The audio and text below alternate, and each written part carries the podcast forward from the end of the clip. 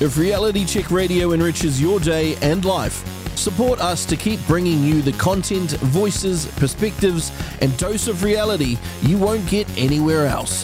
Visit www.realitycheck.radio forward slash donate.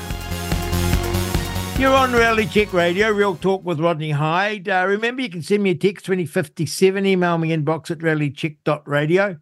Oh, we have back now our Professor Gardening Guru, the incomparable, wonderful, I sound like it's a circus act, Wally Richards. Good morning, Wally.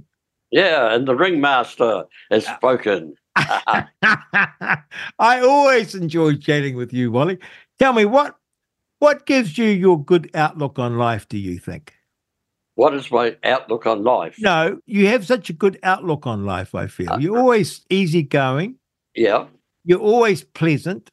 You're Okay. always happy. What do you think does that? Oh, I don't know. Probably being amongst the garden and plants, and um, it's relaxing and stressless. And Yeah. yeah, uh, it's, people that get into nature are not grumpy, but I am called a grumpy old man by people. Oh, well, we've all got that.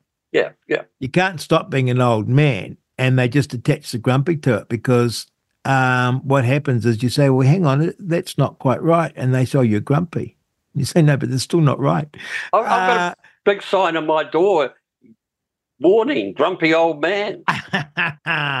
what are you picking up around the country in the people's gardens? Oh, quite a few things happening at the moment. Um, we've got people, uh, of course, have problems where it hasn't been raining, uh, watering the gardens. Um, that's, Why that's is watering a garden the problem? Why is that a problem? because there's no rain, no and water restrictions. You know, in some areas. Oh, really? Um, that that's that's not good. Somebody in Auckland the other day said, "Oh, thank God we've got some rain at last." You know, um, so, you could have a you could you could be in Auckland with a beautiful garden and all your veggies and flowers, and there's no rain, and then the council say, "Oh, there's water restrictions on," and your garden doesn't isn't it, you're not allowed to water your own garden. that's the way it goes. Yeah, or you're limited to times of watering and and only hand watering, which is good. I mean to say these sprinkler systems, irrigation systems, um, they're uh, easy, but they're not good because they often apply too much water, and it's a waste. Um, where the best way to water anything is you get yourself a, a wand, a watering wand, and you attach it to your hose with definitely, now listen, wait for this, with a housing and filter to remove the chlorine. Yes. Most important, right? Yes. because you're going to kill everything if, if you don't remove the chlorine. And here's another interesting one. I've had several people get the um, housing and filter off me recently, and I've said to them, now what you should do is put a two-way adapter on your tap. So one side goes to the housing and filter, and you snap your garden hose onto that and water your garden, right? Okay, that's cool. But the other side, if you're going to wash down the path or something like that, don't waste your chlorinated, non-chlorinated water on the path. It's not necessary, right? But if you're going to wash the car or the windows, use filtered water. Why? Because when you wash with chlorinated water, you get the streaks, and that's the Mm, chlorine that's left behind when the water evaporates. my goodness. Yeah, a lot of people don't know that, and then they get they wash the car, and my God, they come back and have to rub all the streaks off. Use So- filter water. So tell me, you would you would recommend watering your garden standing there with a wand? Yes, yes, because while you're doing that, you could be pulling out a few odd weeds, right? Yes. So you're not wasting your time by any means, just holding your hose. Can you do yeah. two things at once? Yeah, and then you're checking the plants. You're looking. Oh, oh, there's some aphids on that one. I better fix that, right? So you're observing, and Yes. you're tidying up at the same time.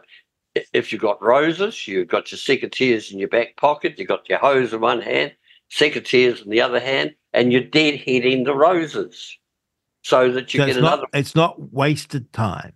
No, and it's very relaxing watering the garden. You're just mm. standing there, hose in hand, having fun. Well, um, I get that. How do you know that you've given a plant enough water? Ah, now the key to this is, of course, watering every day unless it rains, and this means your your moisture level, you're watering the top of the soil, which is keeping the underground water moist or the soil underneath moist. If you let the soil dry out by not watering every day, then of course you've got to give it a, a fair drink to get that water down below. And also, the big problem happens is you get a thing called dry spot, or as we say, surface tension. Surface tension is caused by the soil getting all the growing medium in containers getting to the point that water will not penetrate, it shears off and goes to the side. Easy to see in a lawn where you have a, a brown patch in your lawn, right? And around the circumference, all the grass is lovely and green because when it rains or when you water, the water is shedding off and going to the grass at the side. The grass in the middle has uh, gone brown. It hasn't died, but it's just sitting there waiting for a drink. And to overcome that problem in a lawn, you or in your garden, or even in container plants, because when you water a container plant this time of the year, often they've dried out so much that you pour the water in with your watering can and it runs straight through down the sides of the pot out to the saucer. Huh? Mm. The plant gets a little wee drink on the way through, and that's it. Next day, it's got its tongue out again, going, ah, where's the water? So, when you have container plants, and if the plants in the containers are not too big, you should plunge them into a tub of water or bucket of water, right? And then you hold them down below the surface of the container and watch the bubbles. And it just goes bubble, bubble, bubble, bubble, and lots and lots of bubbles. Every bubble indicates a dry spot, right? Surface tension. When when it stops bubbling, you lift it up and you let it drain a little bit, and then you put it back in the saucer or whatever, right? If the container plant is too big to do that, then you use your dishwashing liquid, and it's the only useful thing for dishwashing liquid. You add dishwashing liquid to your um, watering, uh, warm water, lather it up a bit, water that into the top of the mix. That will start to break down the surface tension, right? And it'll start to allow the mix to go and be nice and wet when you do water. Outside, same thing applies. Watering can, warm water, dishwashing liquid, lathered up, water into the dry spot on the lawn, and hey presto, when you water, the water will go in instead of shedding off. It's a big problem this time of the year. You don't use dishwashing liquid on your dishes. No, we have a dishwashing machine. Oh, We ah. have little little plas- plastic bags with, with, with, funny things in them, and we turn that on at night. I, was- I was sitting there saying the only thing. that- Tell me, and the dishwashing liquid won't upset the plants. No. But some people think that um, using soapy water will kill insects. And in a sense, they're correct, but it's a type of soapy water, right? Now, the only type of soapy water that works is the old fashioned big yellow cake Lux uh, sunlight soap, right? You know, the big, big long cakes in it we Yeah. used to use in the old boiler when we were Yeah. going to boil up our clothes, etc. They were the days, my God. No bacteria in those clothes after No. being in there for a Boiled. bloody hour, boiled to pieces, and then out in the sunlight. So, and what used to happen after the boiler washing had been done and it cooled down, you would bucket it out. And what would you do with it? You would pour the buckets of water over your roses, right? And your roses would have no aphids. They'd be pest free, right? Because the old fashioned sunlight soap has got fatty acids. Those fatty acids break down the soft bodies of insects such as aphids. So if you want to use soap to kill your aphids, you've got to get the old fashioned sunlight. You lather that up and then you put that in your sprayer and you spray the aphids and uh, that'll do the trick, right? It won't work on all insects, but it'll work on fat bodied like aphids. It's an interesting thing. You mentioned old fashioned soap. I don't have a sensitivity to anything, but I discovered, or I knew, I can't use normal soap, and I particularly can't use that liquid stuff that people have in their bathroom. And I found the only soap I could use was Dove soap. I felt like a, I felt like a um, pansy, you know, like a little girl or something, because you think of yourself as a rough, tough thing, but it always make my skin crawl. And so I took to making my own soap. I've made my own soap for years and years and years. It's very easy to do. Mm. And my skin is fine. But every now and then, if I go into a public restroom or something and I use the soap, it affects my hands. Isn't that funny? But ordinary soap. Yeah, you're still using caustic soda to set the soap, aren't you? Yes, yes. So it's not the caustic soda. No. It must be other flavorings. Things they put in. I, I use, what do you use? Caustic soda and I use vegetable and animal fat, a bit of a mixture of two. And I make soap every, whenever- I get low on soap, I go and make some with caustic soda and I use beef lard and a little bit of olive oil. Right. Yeah. And um, I love it, and it lathers up just like you say. And um, my wife has everywhere those stupid liquid things. She loves them, but I just can't abide it. And um, for some reason, I might. I bet my soap would kill the aphids. Yeah, that you're talking about those things in a bottle and you're supposed to wet your body or something and, Yeah. you rub it all over yourself Yeah. and then you rinse it off.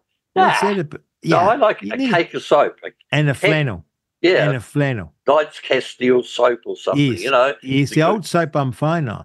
Isn't Yeah. that funny? Okay. So this watering, I want to get this straight. When I'm watering, I do it every day and they won't because I'm doing it every day, I'm just keeping I just moisten the plant and have the ground damp on the surface and that's enough because I'm doing it every day. It's not dry beneath the surface of the water, No, because you the The- surface of the soil. the underground water will be coming up, right? Yes. And after a period of time, it kind of runs out. But if it, if each day you're wetting the soil on the top, Yeah. well, you're not using the underground water so much because so the whole thing Tell me. balances out. Tell me, does it make a difference? Because I think of water coming in by rain, and the rain comes in and wets the whole plant. And I also understand that there are there- there's minerals in, in the rain that you don't necessarily get in your tap water. But the leaves are getting wet, and presumably some moisture goes in the leaves and some comes up the roots. But if you have an irrigation system, like they have all those automatic ones that run along, they're just wetting the soil. Is that a problem? Um, well, it depends if you're talking about the irrigation systems, the drip which things, are the- the, drip feed. Are just Yeah. no. The only aspect with that, uh, and if you're in a glass house and you're not going to get rained on, um, that means the foliage itself will get dusty, dirty. Yeah. Um, And the wee solar panel won't work so well. yeah, same same difference. So what I do in my glass house um, with the non-chlorinated water, and particularly on a hot, on a hot day, um, is I will water the floor to reduce the temperature of the heat because the evaporation. If you've got a concrete floor or asphalt or concrete blocks or or gravel even, right, and on a hot day you wet that and then the evaporation will cool the house. It's a, it's a lovely way to mm. drop your temperature down from above 30 down to a, a reasonable temperature because your plants in the glasshouse will stop growing once it gets up into the 30s. They just sit there and go, oh, it's so bloody hot. I'm in a sauna. Mm. Right? And, and they stop growing until it cools down. So venting the glass house is most important. Like you have a, a top vent, but in the old days in glasshouses, they had all these vents down low, down the side walls, right? Because I've had owned old glass houses from the past. It's usually concrete blocks up to about desk high, and then your glass was above that, right? And and along the bottom of those would be great big vents that you could open and close, right? So mm. you've got the the hot air rises going out through the roof vent and then sucking in low the cold air. It mm. doesn't work so well through a doorway because mm. your doorway's too high. Mm. You don't get that convection current flow. And it's and a lot of people in a lot of glass houses these days, of course, don't have that low side vents. Mm. So they do tend to get a lot hotter than they would do if they could vent the sides. So watering every day, watering with a wand, you'd actually move quite quickly because like a fair bit of water comes out of a hose. You basically wet the plant, wet the soil, and move on to the next one. Yeah, yeah. You just give everyone a little drink. They're probably getting about oh, 500 mils, something like that. And that's um, enough. Yeah, because you're doing it every day unless it rains.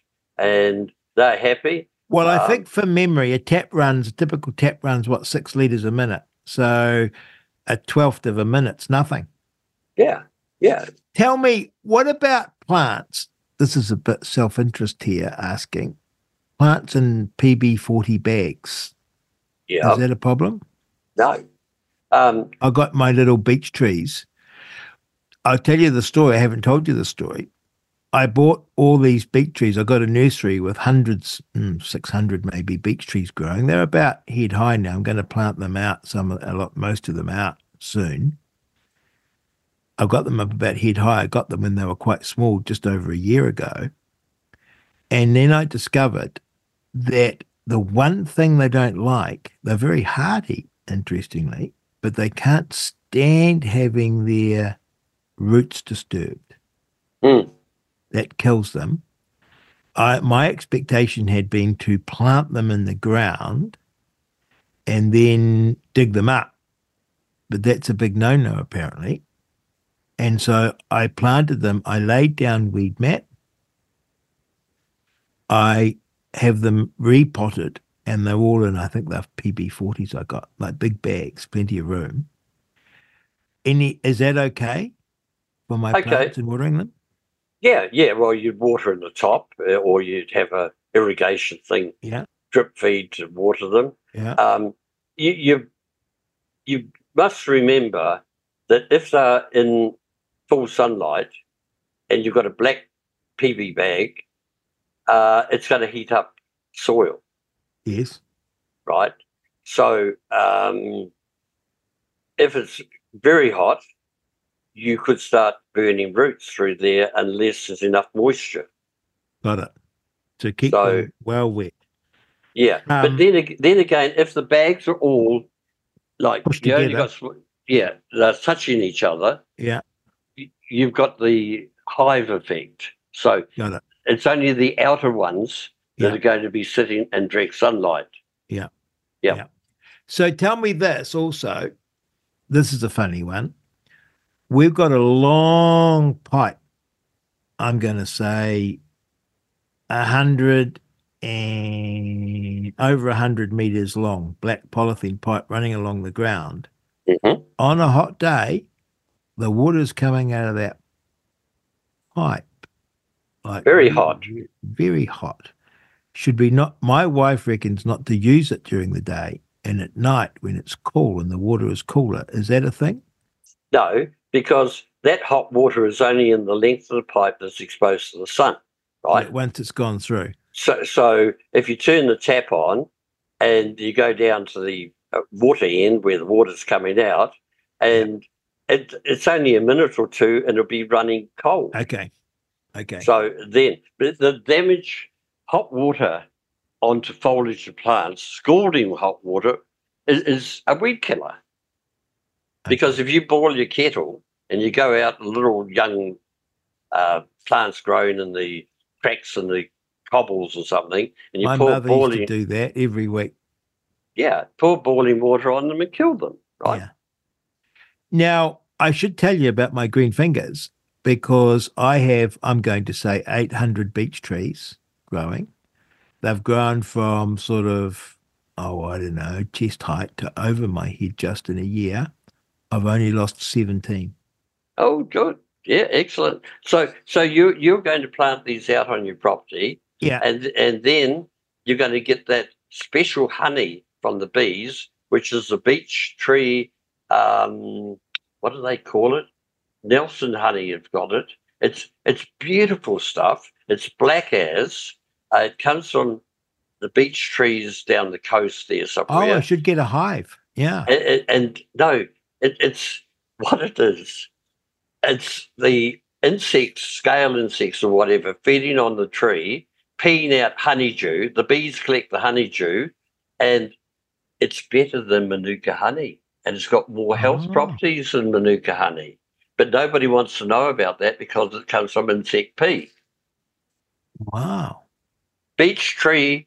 Um, I'm trying to think of it. Uh, but oh, well, yeah, someone, a listener may send that in. Remember, you can send us a text at 2057, email us at inbox at realitycheck.radio. I must look out for that. And of course, I've, I haven't done this. I've been so busy. I've got to get some beech detritus and spread amongst my um, leaves. I think it's pretty good, actually, uh, the microsia, because um, it came from a very heavy beech tree nursery. And so I think they've got the, the, the fellow in Invercargill who sold me these trees, whose name I forget, just a most amazing nursery. It was his grandfather. It's been the same business for something like 112 years, same family. Right. Amazing. Isn't that amazing? And, I just uh, remember the name of that. It's it's a beech tree honeydew honey. ah, Yeah. Well, you have that coffee in, I don't know, Vietnam or somewhere that was it a raccoon poos eats the coffee beans and poos it out, and it's supposed to be a very special coffee. Uh, probably. I, I I tried it when I was there because it was a thing. It didn't taste any different any other coffee I'd ever had. But the thought of that didn't exactly make my breakfast. what other things? So we've got the water restrictions.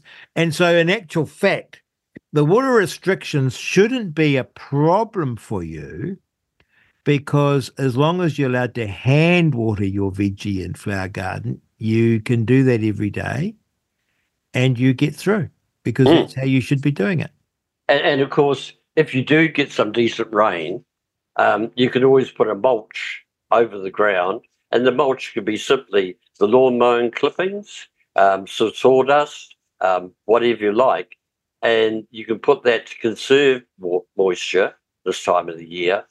But the the thing with mulches is when you go into autumn proper and into winter, and you've got a lot of rain, it holds too much water in the ground, and any plants or trees that don't like wet feet, such as citrus trees, will die. You'll kill them.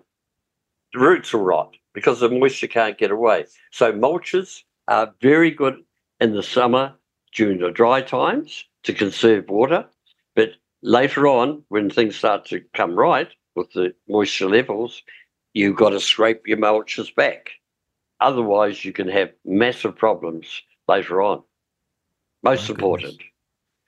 Tell me, um, how do you figure you're watering out in winter then? How do you what? How do you figure out how much water to give plants in winter?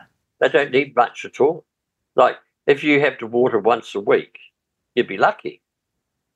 I Um, see. You, you, your eyes. You can see when a plant has got its tongue out. The leaves are drooping.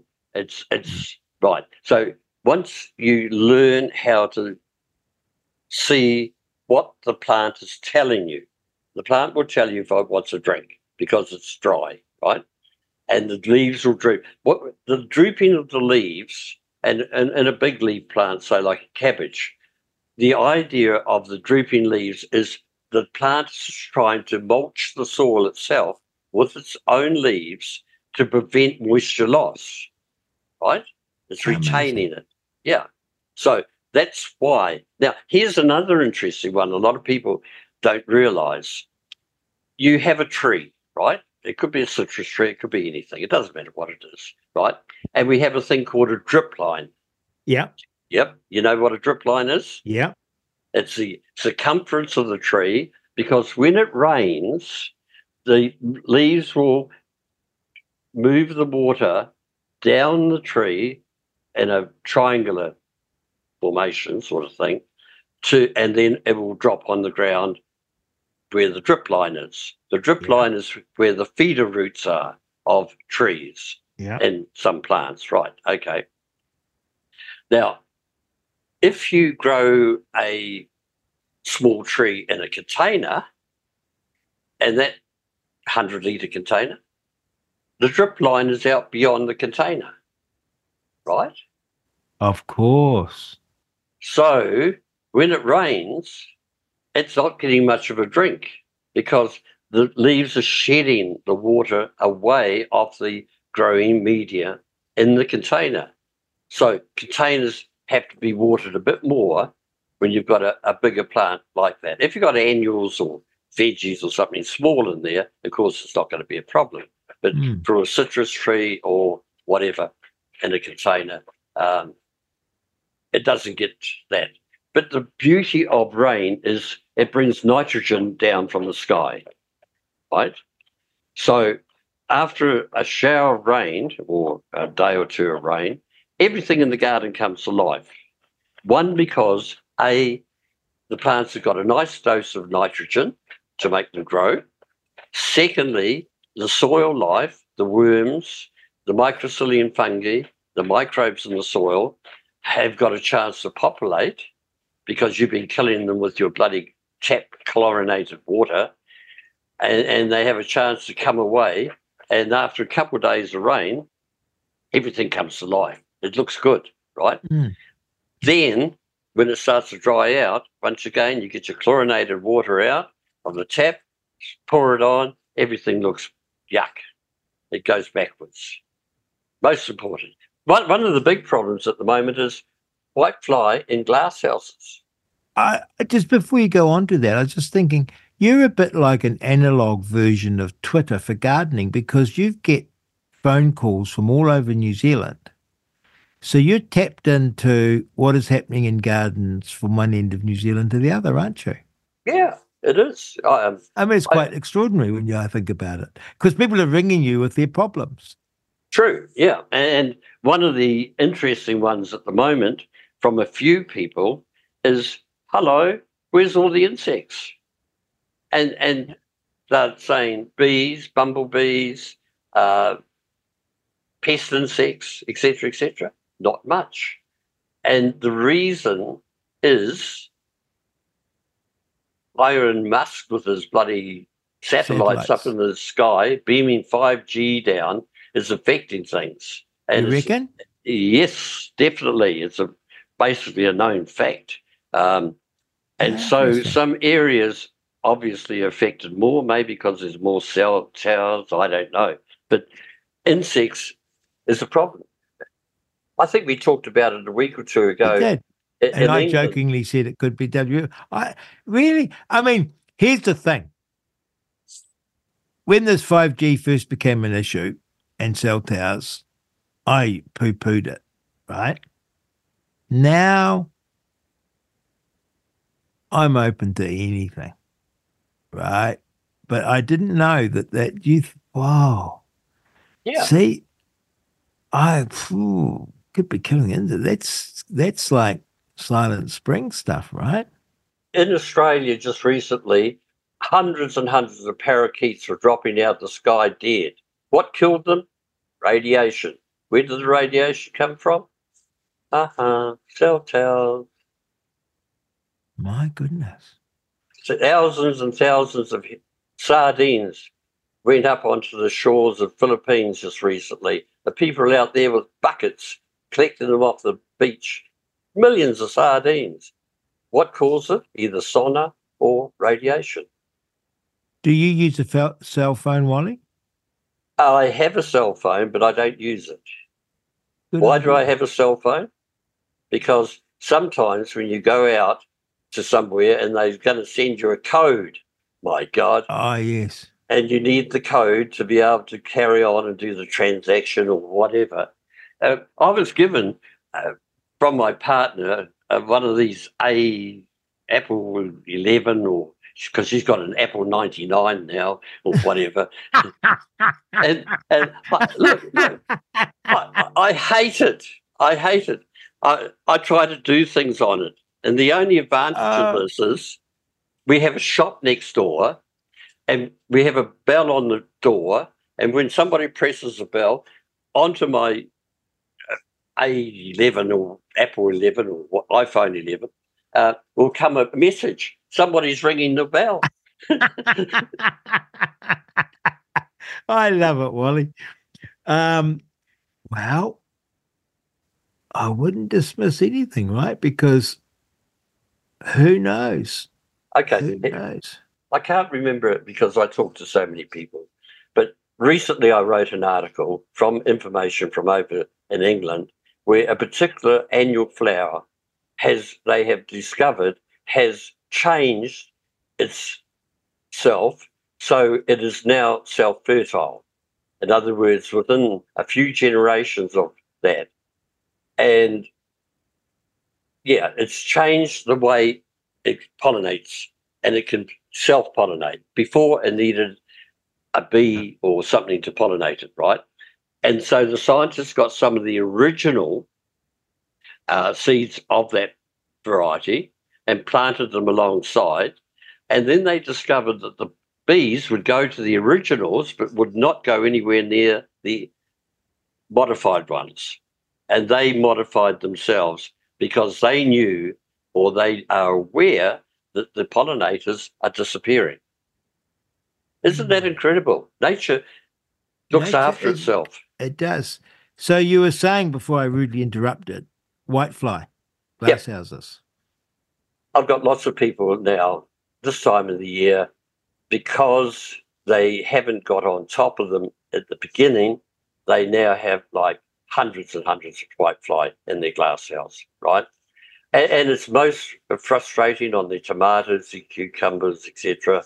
Um, you go in there, you touch the plant, and you get a mouthful of whiteflies. They just hundreds of them fly at you, right? So they say to me, "What to do?" And I said, "Well."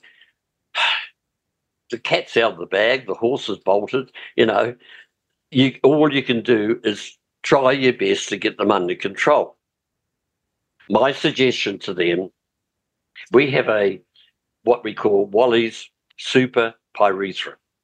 Now, this pyrethrum is so strong that you only put one drop, one mil, into two liters of water for normal strength.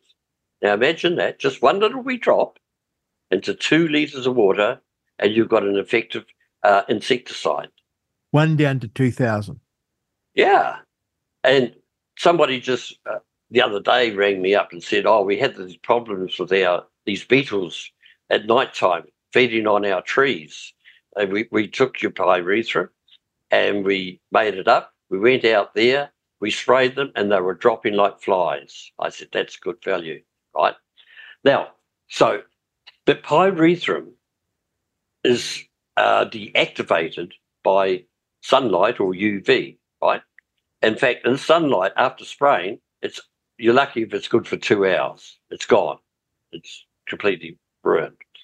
So the only time you use pyrethrum, ideally, is at dusk, just before sunset. so the spray will last all night, and anything coming in contact with the spray during the night where it's landed on leaves and so forth, get a dose, get it into their body, fixes the nervous system, and they drop off the perch, right? So a combination of that and along with our super neem tree oil, Mm-hmm. And you spray under and over the foliage. Now, with your tomato plants and with other plants too, the older leaves, break them off, take them off, right? It gets rid of a lot of insects by doing so. And don't just leave them laying around because they're covered in insects probably. Put them in a plastic bag and seal it so that they'll die in the plastic bag. So do that. and then you've got less plant to spray and much easier to spray. You spray up under the foliage and over the foliage, right? At dusk. Then about two or three days later, or five days later, another spray. You will get control. At the end of the season coming up, when the tomato plants have done their best and are finished for the season, at that point of time, what you do is you leave them in the house and you burn sulfur powder in the house right. to fumigate the whole thing. You do not take the plants outside. If you take the plants outside first, all you're doing is taking the insects outside. Waste of Kill them time. where they are. Yeah, leave them there. You zap them there. And both of those products are perfectly natural. Yeah, yeah. Uh, burning the sulfur is a little bit dangerous. You don't want to stay in the house because you'll be a dead aphid yourself. Okay. That's for sure. But the fumes of it, yeah, makes it difficult to breathe. But it does clean up. You you can do it with plants that are there, but some plants will be affected and die. Some plants will recover. I've I've tried different varieties of tomato plants, and some survive it. After the fumes are finished and you open up the house and vent it, um, if you do it while plants are there, you can give the plants a light watering over the Mm. foliage to wash Mm. out the sulfur. Any sulfur sensitive plants, they'll die for sure. So doing that, um, but the key to the whole thing, and I'm amazed, my little glass house, one of my glass houses, I've got two. Um, I decided this season I will grow just tomatoes in one house. And I've got a jungle in there, literally a jungle. But a lady told me from up north that she had taken our cat repellent, which is naphthalene, and she had made little bags. Uh, no, she used tea bags, old used tea bags. She'd taken the tea leaves out. She put the naphthalene flakes inside the tea bags and then stapled them up and hung them in her fruit tree. And she didn't have any guava moth problems because the smell of the naphthalene disguised the smell of the tree and the fruit. And so the guava moth can't find them, right? And I thought, brilliant. So I did the same in my glass house, not with tea bags, because I don't drink tea, but I went to the $2 shop and got those little gauze bags, little gifty Mhm. bag things, Mhm. stuck naphthalene in them, hung them up from the ceiling in the house. No white fly, not a scarrick, except the, and I've hung the yellow sticky pads in there to check, and they've caught the odd white fly, but I can shake my plants, not a, not a thing. The smell has disguised it. Isn't it amazing after all these years you're still learning Yeah, and learning from your customers? yes, yeah. They come up with some brilliant things at times. How interesting. Now, I had listeners love your show, Wally. Love your ideas. I had a listener, not so much. They had a question about for Wally. A little bit upset. So I thought I'd give you an opportunity to explain yourself, Wally. This person was said, Oh my goodness, Wally, glycophosphate, Roundup, using it. How could that be? And to be fair, I did think to myself, I think Wally uses it very sparingly and only in certain places. Tell us about your philosophy and practice of using Roundup. The last time I used Roundup would be about 25 years ago. Oh, really? The, we talked about it on air, And what I was saying, and somebody didn't listen correctly. No, I'm thinking that too. For the people that still like to use Roundup or herbicides, if they were to add Raingard, one mil per litre of spray, to the Roundup or herbicide, they will get a 50% better kill than not doing that. Hence, they can reduce the amount of Roundup they use, which is normally 10 mils per litre, down to 5 mils per litre, bit of Raingard, and still have a better kill than they would have done at 10 mils on its own. Mm. Right? That's what the conversation was about. Not that I do it, but for people that still do it and like to use Roundup or whatever, because it's a quick way of doing weeds. Why don't you use Roundup? Why don't I? Well, mm-hmm. what I discovered was when I did use it, uh, not only did it make me feel a bit queasy afterwards, and I'd have to have a shower and so forth, but my Shar Pei dogs that I had at the time, they were having skin problems. And I went to a specialist and he checked them out and he said, You use Roundup. I said, How do you know? He said, It's because the skin problems are caused by glyphosate on your dogs. They're walking through the weeds that you've killed. Really? Okay. So that that turned me off. And and another one was too, about the same time. I used I had nurseries and garden centres in those days. And I remember spraying Roundup um, in one of my tunnel houses. And next time I went out there, there's a bloody dead hedgehog. I, would hit a hedgehog, or he'd mm-hmm. eaten some of the weeds or something that were dying. But I felt so sorry for this poor little hedgehog. And so, uh, once again, um, not a good thing to use, that's for sure. We have ammonium sulfamate, which is safe to use, more expensive, but um, it can be used if you want to spray weeds safely. Mm. So, what was it like? What's it like as a lifestyle and business having a nursery? So, so again. What's it like when you had the nurseries, right? What was that like as a lifestyle and as a job? Did you enjoy having the nurseries, or was it just? Um, I work seven days a week still because it became a habit. But the problem with having nurseries, garden centres, even on Christmas Day, you were down there watering, right? Wow. So you'd be four or five hours down there um, watering everything to keep it alive because you're in the middle of summer. Um, so your Christmas Day was shot. Uh, you couldn't sit back and relax and forget about it, unless it was raining, of course and that was a godsend on a Christmas Day. Um, You're the only guy praying for rain Christmas Day. And yeah, and, and, then again too was, was having a garden centre shop. Um, the most frustrating is I had one or two customers whom always knew that I closed at five o'clock, so they'd come in at five to five and spend the next half hour wandering around the garden centre. Uh, before they might just buy a small little item. And you'd be there at 5.30 waiting for them to, oh to leave, my God. Um, I, I loved the growing of the plants. Like we used to grow thousands and thousands of seedlings and stuff like that.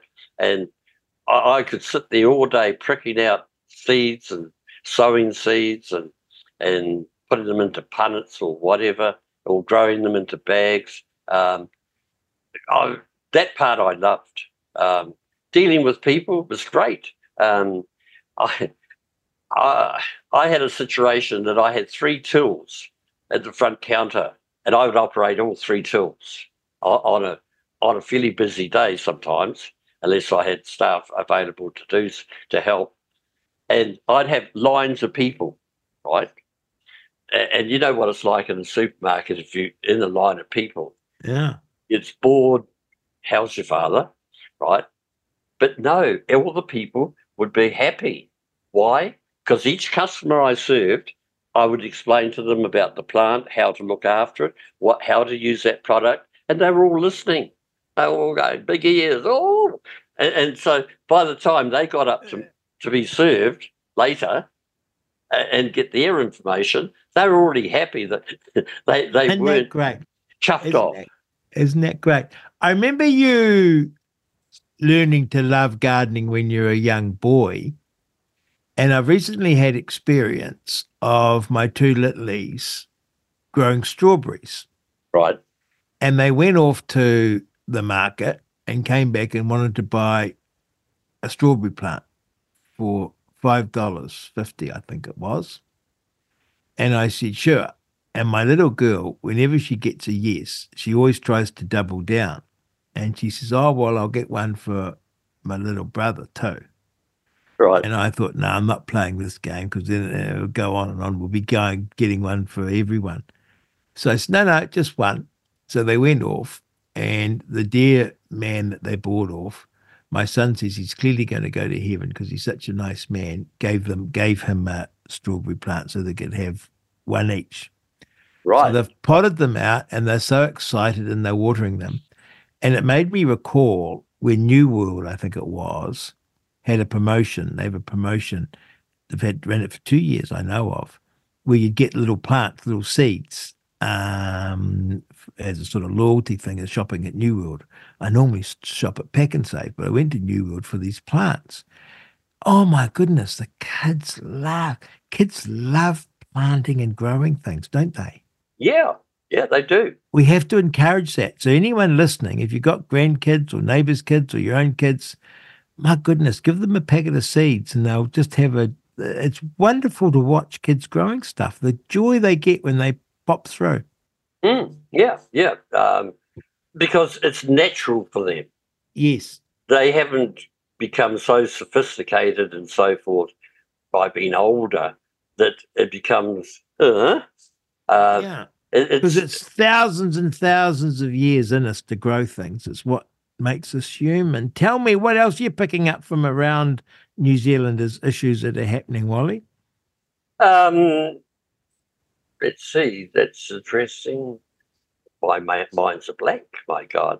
Um, Oh, pollination, pollination of um, pumpkins, zucchinis, and so forth. Hand pollinate, most important. Oh, um, leaf hoppers and stink bugs, another two insects, which people are having problems with at the moment. This time of the year, of course, with the temperatures uh, as they are, um, these insect pests are breeding like rattlesnakes. So there's heaps of them, right? and you've got to get on top of them. Uh, once again, watering by hand, you pick up the problems when they are early in the stage. You get out there later in the day, uh, just before sunset, with your pyrethrum, super pyrethrum, and super neem oil made up. Now, the interesting thing with that too, in a trigger sprayer, I love tr- little trigger sprayers because they're so handy to use. Is you can you mean have, a trigger spray on the end of a hose? no, no, trigger sprayer that you With a container. Yeah, it's one Yeah. liter trigger sprayer, Oh yes, for spraying yeah weeds and weeds and weeds insects. or Yeah. insects or whatever. You can make it up, and if you don't use it all, ideally you take it out of the sprayer because neem oil can clog up, right? So you put it into another container safely, and then you rinse some water through your trigger sprayer and spray it so it's clear. And then the stuff you haven't used should be in a dark cupboard, Mm. right? With a marked neem oil and pyrethrum. So next time you want to use some, you just take that bottle, pour it back in your trigger sprayer, and go out and do damage. Um, You can't leave it in your trigger sprayer. you can, but the chances are, if it's cooler or gets colder, the neem oil will solidify and your trigger sprayer won't work. Okay. So it's best, and, and that's another. That's another thing. A lot of people don't do the right thing at the end of spraying, whether it be if they have herbicide. Of course, they they should have a sprayer marked herbicide. Nothing else goes in there, so that's okay. But if you're using Raingard or Vaporgard or oils or whatever, insecticides, fungicides, Then, when you finish spraying, if you haven't used it all up, you either decant it to use some other time, you put a good amount of water into your tank of your sprayer, give it a good shake, tip that water out, then put some more clean water into the sprayer, and then pump it up and squirt and adjust your nozzle till it's a jet, and you jet it out. Now that will clean all the filters, all the jets Mm. through your sprayer. If Mm. you don't do that, next time you come to use your sprayer, hello, you've got a tank full of stuff to go, but it won't pump out. Nothing happens. Yeah, what do you do? Frustration, frustration. Got it. Um, Now, sure. before you go, this might be too basic, but you said, oh, hand pollinate your zucchinis and your cucumbers and your pumpkins. yes. How do you do that? Okay. If you look at a zucchini or a pumpkin, you'll see there's two different types of flowers. One has got the embryo fruit behind the petals, and one hasn't. The one that hasn't has got a stamen that's like a um, a male stamen. Yes, I got it. you got it, yeah, okay. uh, so, what you simply Speak for yourself, Wally. The female flower will have an ovary, and that's what Yeah. it's called an ovary in the Yeah. center with the fruit behind at the Yeah. base of the petals. So I take, pluck a male flower off, remove the petals so the stamen is prominent, and then I just poke that into the female flower ovary and, and touch that, and some of the pollen goes onto that Okay. self-pollinated or it's pollinated at that. The only thing is, of course, you've got to be careful the neighbours don't see you doing this in the garden because Yes, if they're woke, that, that they'll be upset. they'll call the police. Tell me, if you don't do that, will you not get any pumpkins? No, unless a bee or bumblebee or something as a pollinator moves the pollen from the male to the female, what will happen is your little pumpkin will actually grow and you think, oh, that's good, that's nice, that's growing. And next thing it goes all rotten. My goodness. Yeah. So, um, why do you need to hand pollinate pumpkins? Is this because we've bred them for our gardens and as part of the process of breeding them, we haven't made them attractive to bees or something? Because, like other things, just pollinate naturally. Um, yeah, they should do. But if there's no bumblebees or bees or anything Oh, and this do is- that, Elon Musk and his satellites. yeah. Oh. Oh, remember some time ago we talked about our new copper nutrient, which you're going to use on um, stone fruit trees for curly leaf. Yep. Wow, have I had some comments back? Oh. People that have used it have, like myself, found a little bit of curly but nothing like normal, right? But the biggie news is one or two people, and one guy in particular, his um, plum tree suffers extremely badly from brown rot. Brown rot, is when the fruit is just about mature and they rot on the tree. And it's devastating. It's a hell of a disease. He, he had used the copper nutrient on his tree and he said most of the plums are clean this year. My I'm eat, eating plums. And then another guy, he used it on his stone fruit tree, and his this is for his pears and uh, sorry, his peaches and his nectarines. He said, "My God, the fruit is so big." I said, "What do you mean it's big?" He said, "Some of the fruit is as big as a baseball. Uh, baseball." He said, "It's a bloody copper nutrient," and that's a fact. That it increases the photosynthesis synthesizing of the tree, increases the health of the tree, the tree is better, and we're getting bigger fruit. Oh, so if there you, we go. What if you wonderful. spray that on your tomato plants and so forth, you get bigger tomatoes, um, less chance for blight. It could be used on roses, oh, everywhere. Copper sulfate solution, No, no, it's a copper nutrient. It's, copper nutrient.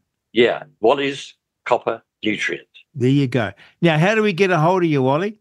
0800 466 464 is the phone number. It's 0800 466 464. The mail order website is the same, but it's www.0800 466 464.co.nz. And then I phone you. People complain. They said, I can't pay for it online. And I said, No, you're not allowed to. They said, Why? Because I want to talk to you.